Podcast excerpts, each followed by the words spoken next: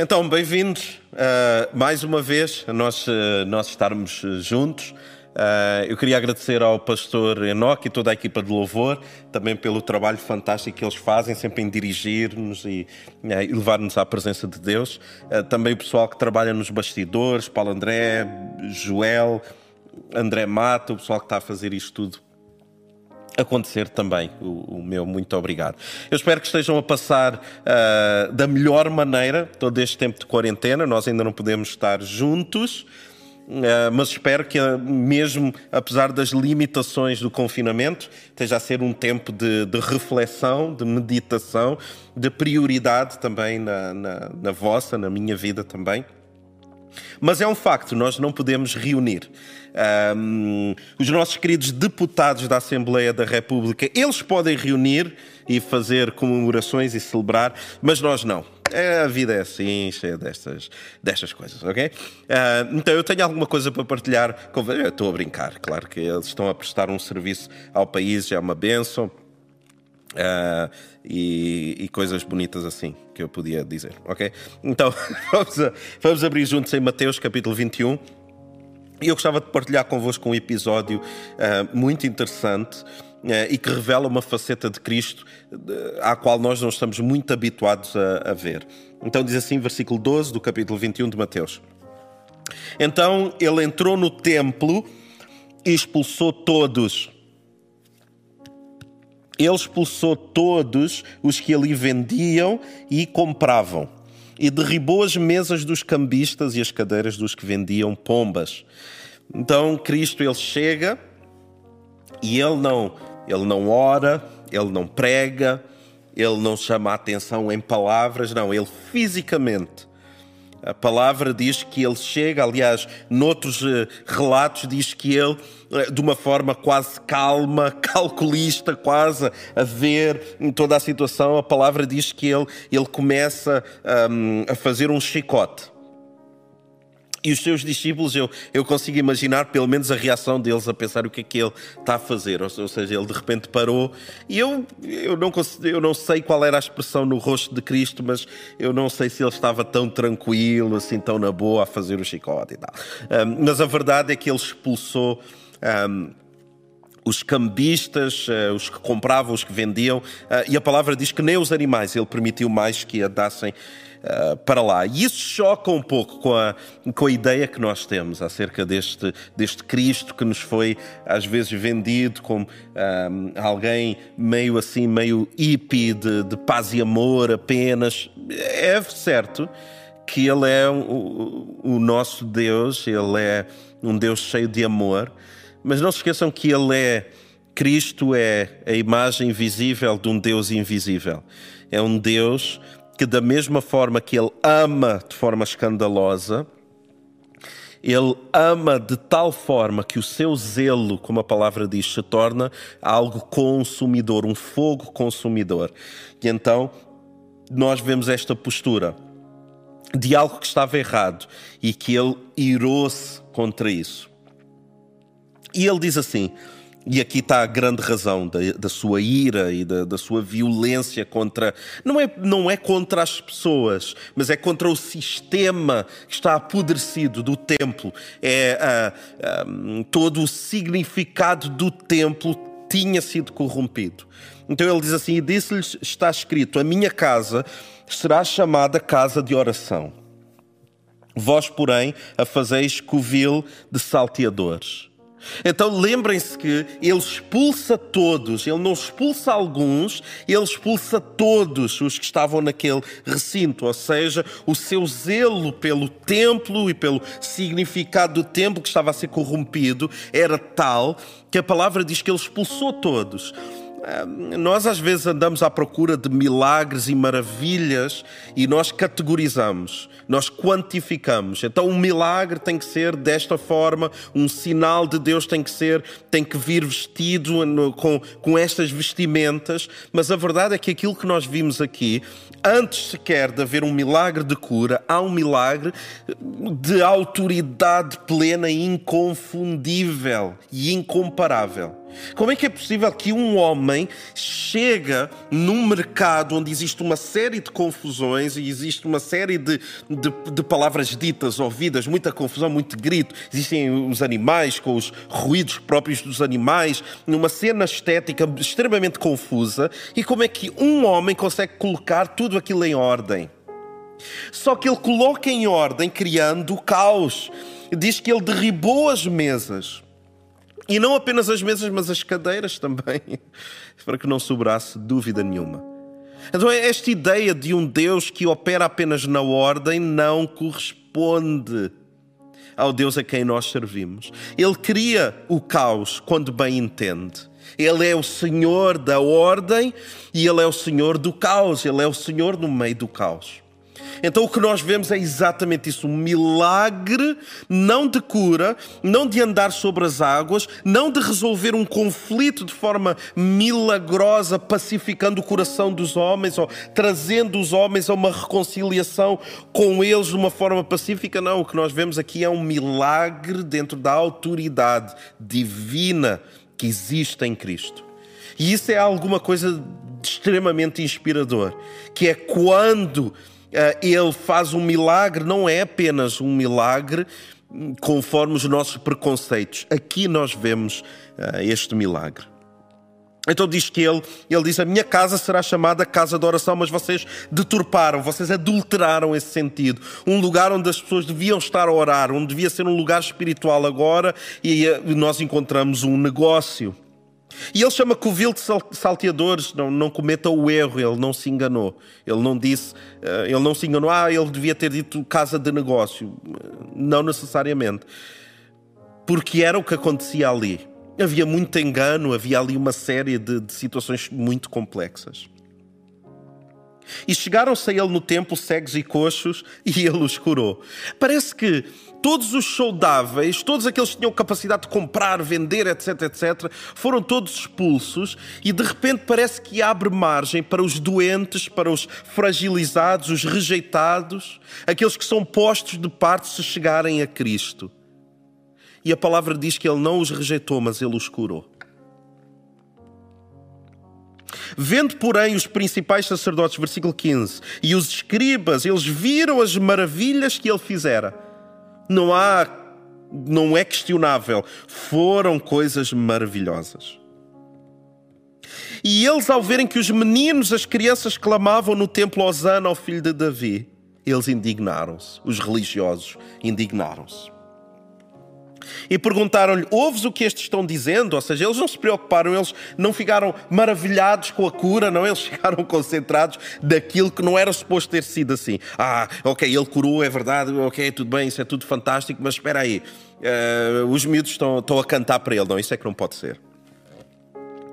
Ouves o que é que estes meninos estão a dizer? E Cristo respondeu: Sim, nunca leste. Da boca de pequeninos e de criancinhas de peito tiraste o perfeito louvor. Que resposta fantástica. Então nós entendemos que a, a partir da, da encarnação, a ideia do templo começa a tornar-se uma ideia obsoleta. A ideia do templo é um sinal, o templo é um sinal que aponta para algo maior. O próprio Cristo disse: vocês estão a olhar para algo que é maior que o templo.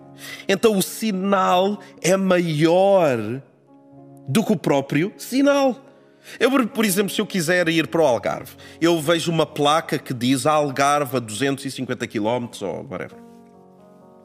Aquela placa é o Algarve? Não. Aquela placa contende tudo lá dentro, contém tudo o que é o Algarve. Não. Naquela placa estão todas as cidades, eh, toda a população. Não. Nem sequer num mapa que pode ter todas as informações, eh, o nome de todas as cidades, eh, eh, o número de população, etc. E todas as características. O mapa é o Algarve. Não. Não é. É um sinal que aponta para o Algarve. Então o templo é um sinal que aponta para Deus. O Deus encarnado, o Deus visível em Cristo. E o que, o que se tornou foi uma idolatria ao templo. Mas uma idolatria bem, bem saudável, vamos dizer assim. Porque qualquer idolatria que se preze adultera o motivo pelo qual se idolatra. Então o templo em si tornou-se a fonte não só de idolatria, mas a fonte de jogos políticos, a fonte de um sistema religioso. Nós entendemos que no Antigo Testamento, mesmo a presença de Deus, a presença de Deus era de uma maneira, e no Novo Testamento essa presença muda devido à encarnação, a Cristo ter surgido. Tudo muda. No Antigo Testamento nós temos, por exemplo, Deus a falar com Josué e dizer: Josué, não temas, eu sou contigo, eu vou contigo. Nós vemos essa promessa em Moisés e, e, e em Josué. Antigo Testamento ele diz: Eu vou convosco, eu vou com vocês. Mas no Novo Testamento o que nós temos não é mais eu vou convosco, é eu estou em vós. Ele não faz mais visitas quase turísticas, onde a palavra diz que o Espírito de Deus possuiu Gedeão para que ele pudesse fazer uma obra fantástica e depois o Espírito de Deus se ausenta. Onde a palavra diz que o Espírito de Deus possui Saul e Saul começa a profetizar com os profetas. No Novo Testamento não existe mais isso. Existe em que ele mora, não ocasionalmente, não para tirar férias e depois ir ir-se embora. Não, ele vive de uma forma crónica perpétua em nós. E nós hoje somos o templo. Hoje nós somos o templo. Não há mais uma visita, existe uma permanência, existe uma morada em nós. Então, se nós hoje somos o templo, se Cristo vive em nós, se Cristo entra no nosso templo, quem é que ele iria derrubar? Quem é que ele iria expulsar da nossa vida? Quem é que ele iria expulsar deste templo que sou eu e és tu? Quais são os negociantes? Quais são os cambistas? Quais são as pessoas que nós temos dentro de nós que não é suposto estarem aqui? A quem é que tu te esforças tanto para agradar e que te tem refém? Quem são as pessoas que transformaram quem tu és e tu, de alguma forma, as agregaste no teu interior? Qual é as pessoas, quem são as pessoas que Deus tem que expulsar do templo que és tu? Eu lembro-me de um, de um professor do Instituto Bíblico que ele dizia, referindo-se ao, eh, ao ego, ao orgulho, e ele referia-se: todos nós temos um animal dentro de nós. E ele dizia: Eu tenho um cavalo, um cavalo selvagem. Eu não sei qual é o animal que tu tens dentro de ti, eu sei bem o animal que eu tenho dentro de mim. Quais seriam os animais que Cristo, ao estar dentro de ti, ele teria que expulsar do templo? O que é que tu tens dentro de ti que não te pertence? O que é que tu tens dentro de ti? Quem é que tu tens dentro de ti que não corresponde a quem devia estar no templo? Então, o Cristo que vive dentro deste templo, dentro do templo que és tu, ele, com esta atitude, ele revela alguns princípios. O primeiro princípio é que ele revela os negociantes. Quando ele expulsa, ele expulsa quem faz negócio. Ele expulsa aqueles que estão ali a vender, a fazer o câmbio. Vejam a estrutura do, do, do templo tornou-se tão complexa que uh, existia o próprio dinheiro do templo. O templo tinha o dinheiro próprio. Eles não tinham mais uh, o dinheiro ou apenas o dinheiro de César do Império Romano. O templo possuía a sua, uh, a sua própria moeda. Então o que acontecia ali era negócio. Cristo em nós expõe os negociantes que existem dentro do templo que somos nós. Alguns de nós vivemos dessa forma, em estilo de negócio com Deus. Eu vou até determinado ponto, mas tu tens que satisfazer. Eu dou algo, mas eu espero algo em troca da parte de Deus. Eu vou jejuar para que Deus faça isto na minha vida e Ele defenda a minha causa. Então tu não jejuas, tu não oras por uma disciplina, não, tu jejuas e tu oras para sacar algo da parte de Deus. E isso, meu caro amigo, amiga, isso é negócio. Não é isso que é um relacionamento com Deus. Então ele expõe, ele rejeita, ele expulsa os negociantes. O segundo princípio, mas deixem-me só reforçar isto. Há alguns que, estão, que me estão a ouvir pela primeira ou segunda vez, seja o que for, há alguns que estão a ouvir estão a fazer este esforço porque precisam de algo da parte de Deus porque tu tiveste um relacionamento que foi falhado, porque tu estás em apuros no teu casamento, por, por causa do teu negócio, tu começas a levar a, a, a, possibilidade de existir um Deus, não apenas pelo relacionamento com Ele, não, mas porque tu estás em apuros, tu estás em aflição. Isso não é. Há nobreza nisso, não tem problema. Mas não reduzas a tua aproximação a Deus a isso.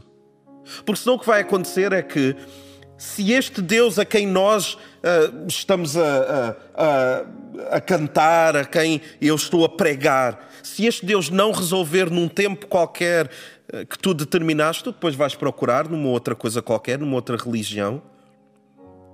Tu vais procurar num outro homem, numa outra mulher, num novo emprego, numa situação financeira melhor.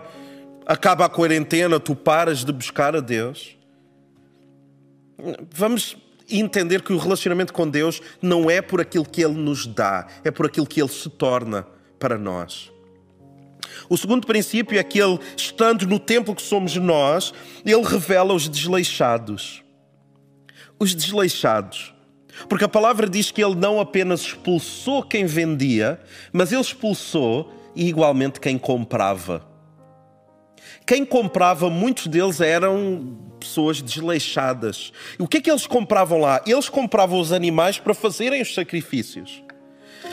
Mas agradaria muito mais a Deus se alguém criasse o próprio animal para o sacrifício. É, é, verdade que havia alguns que não tinham capacidade de criar ovelhas ou, ou carneiros, ou seja o que for.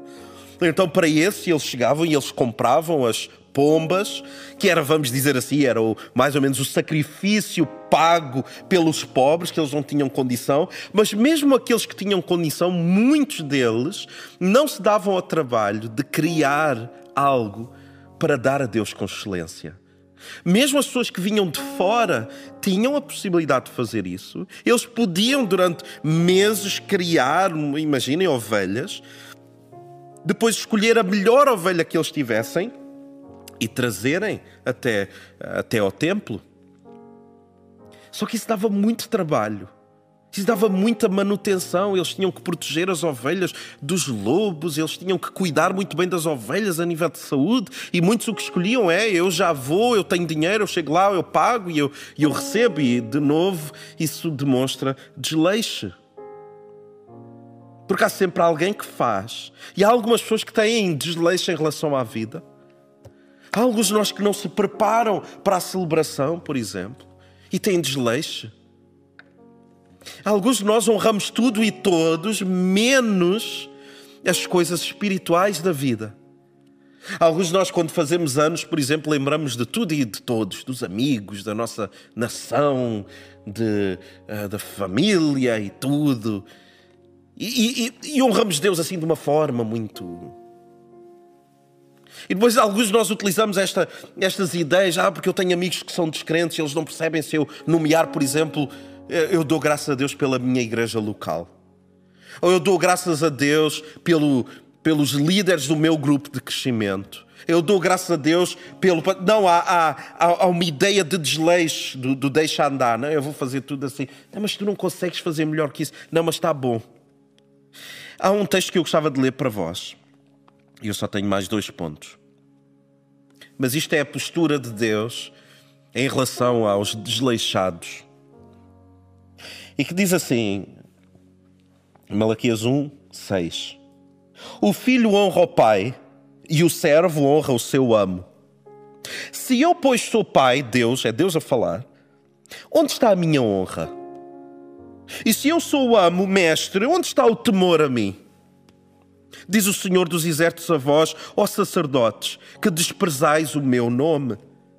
E nós já percebemos há umas celebrações atrás que nós somos sacerdotes, todos somos sacerdotes. Se tu tens Cristo na tua vida, tu tornas-te um sacerdote. Ainda que isto seja especificamente para os sacerdotes de Israel, nós podemos aplicar isso à minha vida e à nossa vida e nós vamos notar isso. Vós desprezais o meu nome. E vós dizeis: em, em que temos nós desprezado o teu nome? E ele explica, no versículo 7: Ofereceis sobre o meu altar pão profano. E dizeis: Em que te havemos profanado?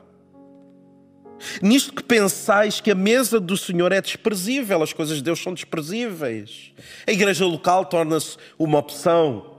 A Bíblia é um livro fantástico, mas é um livro para eu ir lá tirar uma ou outra citação. Vocês, vocês percebem? Há, há, um, há uma coisa de desprezo. Sabem quando é que eu noto que as pessoas atingiram um grau de pseudo-intelectualidade que, que, passam a estar acima espiritualmente e que se estão a tornar estes sacerdotes do vazio? É quando a pessoa começa a desprezar, por exemplo, a igreja local. Quando a pessoa começa a olhar para a igreja local e ah, isto se der para ir eu vou, mas eu, é que eu já estou num nível tal. Isso é, é o princípio do, do descambar espiritualmente. E ele diz no versículo 7: Ofereceis sobre o meu altar pão profano. Ah, desculpem, no versículo 8. Pois quando ofereceis em sacrifício um animal cego, isso não é mau. Aquilo que tu fazes, aquilo que tu ofereces à tua família, à tua nação. Os comentários que tu fazes no Facebook, no Instagram, seja o que for, a maneira como tu interages com o mundo é, o que tu entregas a isso são coisas coxas, são coisas cegas, são coisas sem sentido. Aquilo que tu ofereces ao próprio Deus. E quando ofereces o coxo ao doente, isto não é mau. Ora, notem, ora, apresenta-o ao teu governador. Será que ele tem agrado de ti ou aceitará ele a tua pessoa? O que ele está a dizer é: por que é que tu és tão bom a nível secular, na tua profissão, no teu ganha-pão? Tu és tão. Tu levas tão a sério o que tu fazes, mas nas coisas espirituais tu és tão medíocre. Então Cristo que está em nós, nós que somos o templo, Ele começa a expulsar, Ele, ele expõe os desleixados que nós temos. Há pessoas que são tão boas a nível secular, como professores médicos, eh, sei lá, administradores, eh, arquitetos, são tão bons no que fazem, mas nas coisas espirituais são tão medíocres, tão desleixados. Agora, pois, suplicai o favor de Deus para que se compadeça de nós. Com tal oferta da vossa mão, aceitará Ele a vossa pessoa? Oxalá que entre vós houvesse até um que fechasse as portas, para que não se acendesse o fogo do meu altar de forma relaxada. Eu não tenho prazer em vós, diz o Senhor dos Exércitos. Eu não aceitarei a vossa oferta. Mas desde o nascente do sol até ao poente é grande entre as nações o meu nome. E em todo lugar se oferece ao meu nome incenso e uma adoração pura. Porque o meu nome é grande entre as nações. Mas vós o profanais quando dizeis a mesa do Senhor é inútil. E o seu produto, isto é, a sua comida, é desprezível. Dizeis também: Eis aqui o teu sacrifício, que canseira! E o lanças com desprezo. Está bem, eu até vou ver a celebração. Pronto, está bem, até vou ver online. Pronto, põe lá isso aí a andar.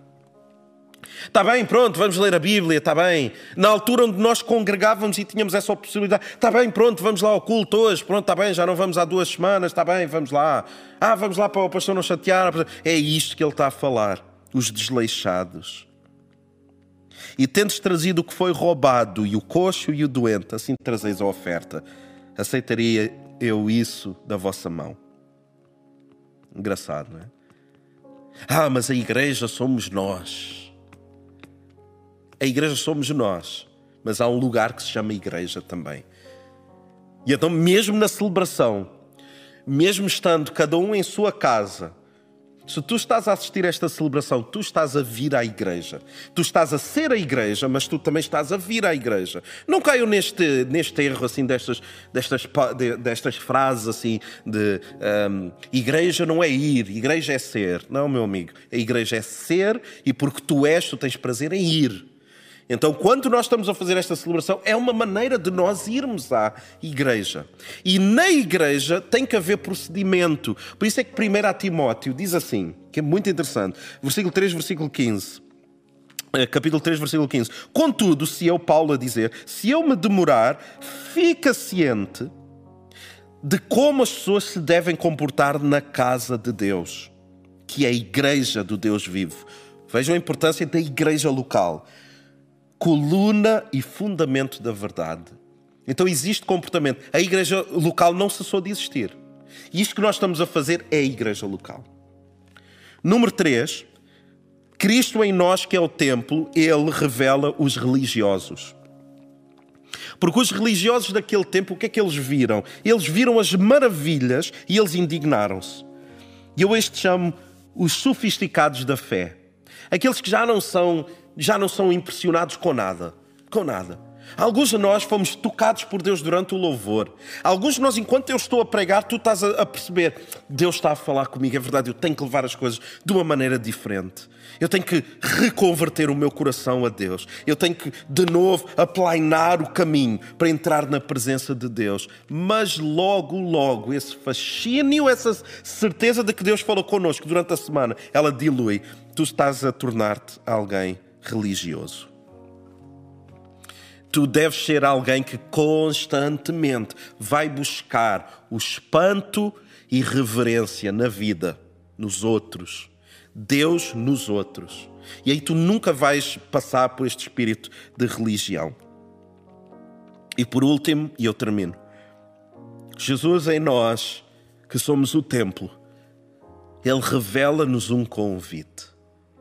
Por isso é que quando ele fala, ele diz: A minha casa será chamada casa de oração. Ele está-se a, a, a, referir a, a textos do Antigo Testamento onde o que ele diz é o seguinte. Aliás, eu não. Mas sim, eu posso ler. É Isaías 56, eh, 7. Também diz assim: Também os levarei ao meu santo monte e os, eh, e os alegrarei na minha casa de oração. Deus está a dizer: Esta casa de oração é uma casa de oração para todos.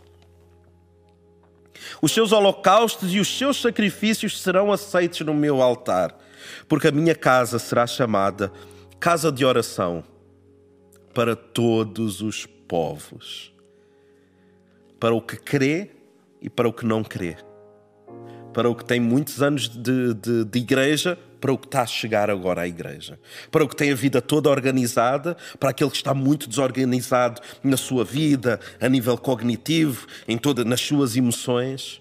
Para aquele que tem tudo resolvido, para aquele que se está a resolver para aquele que tem um casamento fantástico, mas para aquele que está a lutar no casamento, para aquele que está aflito ou para aquele que está pacificado na sua alma. É casa de oração para todos.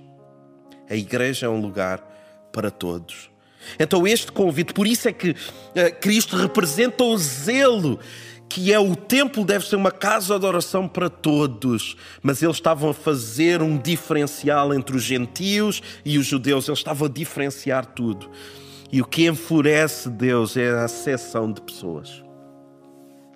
Qual é o convite que Cristo, dentro de nós que somos o templo, Ele nos faz? Ele faz-nos um convite não mais ao negócio, mas ao amor. Ele faz-nos um convite não mais ao espírito desleixado, do deixa andar e, e vamos ver como é que vai ser e, e dar o que, o, os restos, dar o coxo e o cego a Deus. Não não mais um espírito de desleixo, mas Ele convida-nos à responsabilidade. Eu quero dar a Deus o meu melhor. Eu quero dar com excelência. Mesmo confinado, eu vou mandar uma mensagem a alguém a dizer: Olha, precisas de alguma coisa. Olha, conta comigo. Eu não vou viver confinado nas minhas emoções. Eu vou abençoar além dos muros que estão à minha volta. Eu sei que há bênção em abençoar os outros. Então eu não vou viver de forma desleixada, eu vou viver de forma responsável. Então o convite também não é um espírito religioso, mas é um convite à graça de Deus. À graça. Onde não importa o estado do teu coração, não importa o teu historial, o teu passado, o que tu passaste ou ainda estás a ultrapassar nós somos graciosos uns para com os outros. Nós somos menos rápidos a criticar, mas mais rápidos a edificar. Nós tornamos-nos nesta cultura de honra, de graça uns para com os outros. Nós caçamos tesouros na vida dos outros. Eu torno-me um caçador de tesouros na vida dos outros. Então eu celebro o bom que existe na vida dos outros. Então, de novo, não mais um convite ao negócio, mas ao amor. Cristo em mim faz-me o convite para eu deixar de ser desleixado na minha fé, mas para eu ser responsável. E Ele convida-me não a um espírito de religião, mas um espírito de graça. E essa é a mensagem que eu tinha para partilhar com, com todos vós. Eu espero que tenha sido tão interessante para vós ouvir-me, como foi para mim estudar e partilhar isto convosco. Eu gostava de terminar lendo uma oração e que eu acredito que vai fazer sentido no nosso coração. E eu gostava de vos abençoar com isso. E diz assim: Yahweh, o Eterno, te abençoe e te guarde. Eu gostava que tu pudesses receber isto da parte de Deus. Vocês sabem que nós perdemos muito da simbologia. Nós separámos-nos da Igreja Católica e nós ficámos quase com fobia de rituais e, uh, e simbolismos. Mas a simbologia é uma coisa muito boa. Eu, quando estou na intimidade e eu estou a ler a palavra de Deus, eu sempre tenho alguns rituais que eu faço. Eu sempre entro na presença de Deus, eu elevo as minhas mãos, eu, eu peço a Deus para Ele me ajudar a entender a Sua palavra. E eu faço isso todas as vezes onde eu me debruço na palavra de Deus. Na minha intimidade, quando eu estou sozinho, eu faço isso. Então, nós, quando oramos, nós fechamos os olhos por fazer parte deste ritual tão bonito, onde eu sei que eu estou com os olhos fechados, eu estou em sintonia com todas as outras pessoas que estão a orar. E nós deixamos que movimentos como a, a Nova Era e, e, estes misticismos e, e, o budismo e o hinduísmo uh, nos roubassem o bonito de alguns rituais que nós temos. Então eu gostava de te convidar a tu fazeres um ritual comigo hoje.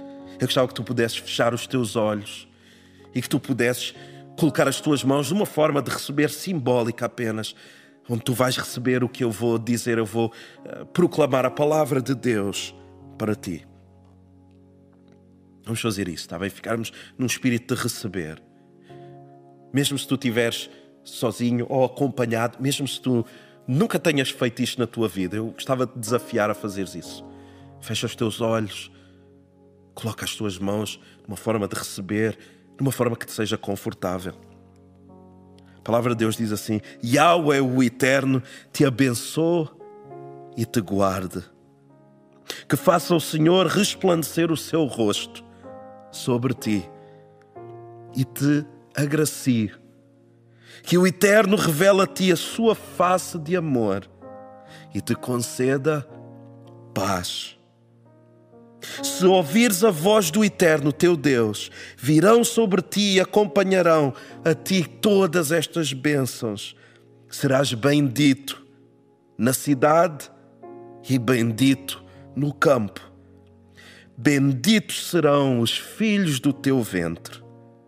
Bendito serás ao entrares e bendito serás ao saíres. No nome de Jesus. Amém. Amém. Deus ricamente vos abençoe. É sempre um prazer partilhar a palavra de Deus convosco. Falou.